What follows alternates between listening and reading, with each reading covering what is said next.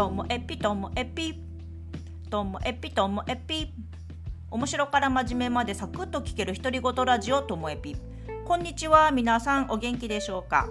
今日はですねちょっと音楽の話です。私あの YouTube でミノミュージックをよく見ていてこの話はなんか前にもしたかもしれないんですけどミノがその音楽について解説したりとかあとその海外の音楽のあの記事とかを取り上げてくれたりしてなんか面白いんですよね。うん。であの最近もう一つ YouTube でねバリさん TV っていうのを見ています。バリさんのバリはカタカナ。で数字の3にアルファベットの TV なんですけどね。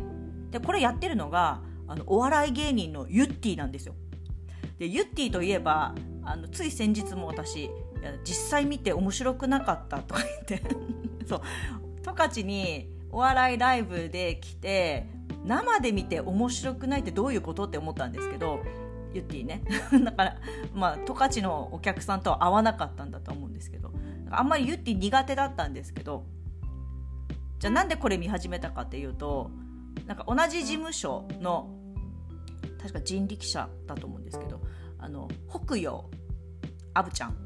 があの私同じ世代なんですけどバンドブームの頃レピッシュがすごい好きでっていうレピッシュ愛を語っていたら、えっと、サプライズでボーカルのまぐみが出てきてっていう回があってそれをまぐみのツイッターのタイムラインで知ってで見たらあユッティじゃんみたいになって。でそのレピッシュの回ももちろん面白かったんです。まぐみがあの音楽について。普段すっごいなんか真面目に語ることなんてないのにあんなになんか真摯にちゃんと あの音楽について語ってる番組が珍しくってすごい見入ったんですけど。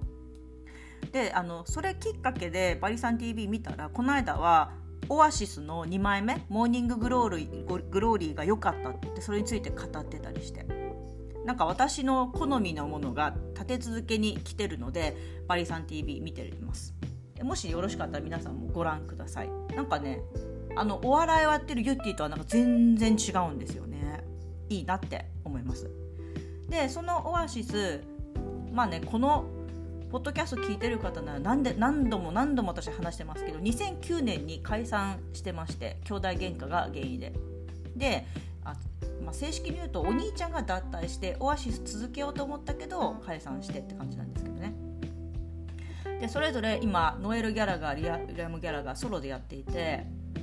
で毎年とある時期になると再結成が話題になるんですよ。全然仲悪いままなんですけど弟ボーカルのリアムの方がいつもこう再結成をしたがっていてでなんか話題になって去年も再結成かって言われたんですけど結局再結成せずあの伝説の25万人動員したライブネブアースが映像化されてで本当はオアシスのメンバーでやりたかったのかもしれないんですけども、えー、今週実はこのね2日間あのリアム・ギャラガーがソロでネブアースで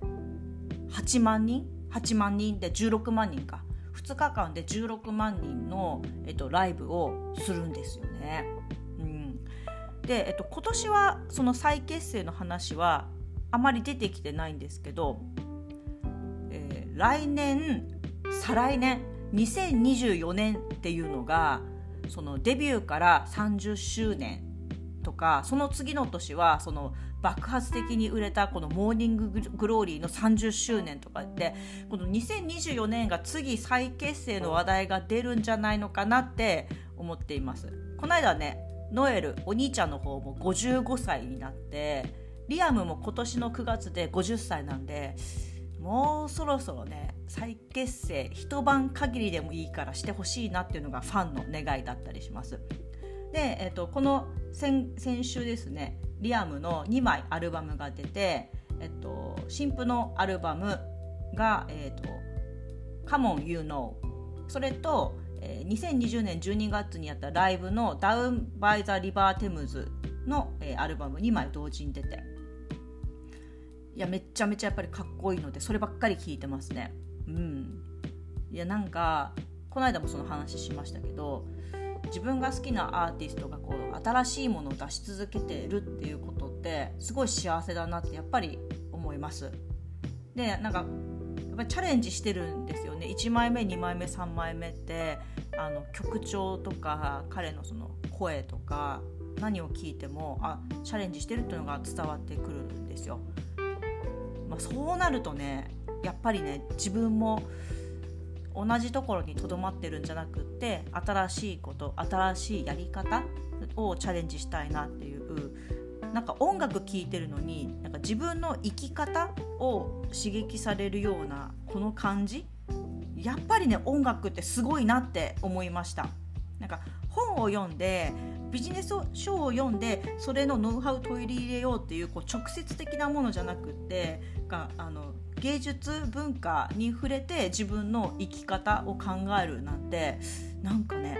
すごいですよねこの感覚って。本当ボキャが乏しくって伝わってるかどうかわからないですけども、はい、最近のオアシスリアム YouTube そんなお話でした。今日も最後までお聴きいただきましてありがとうございました。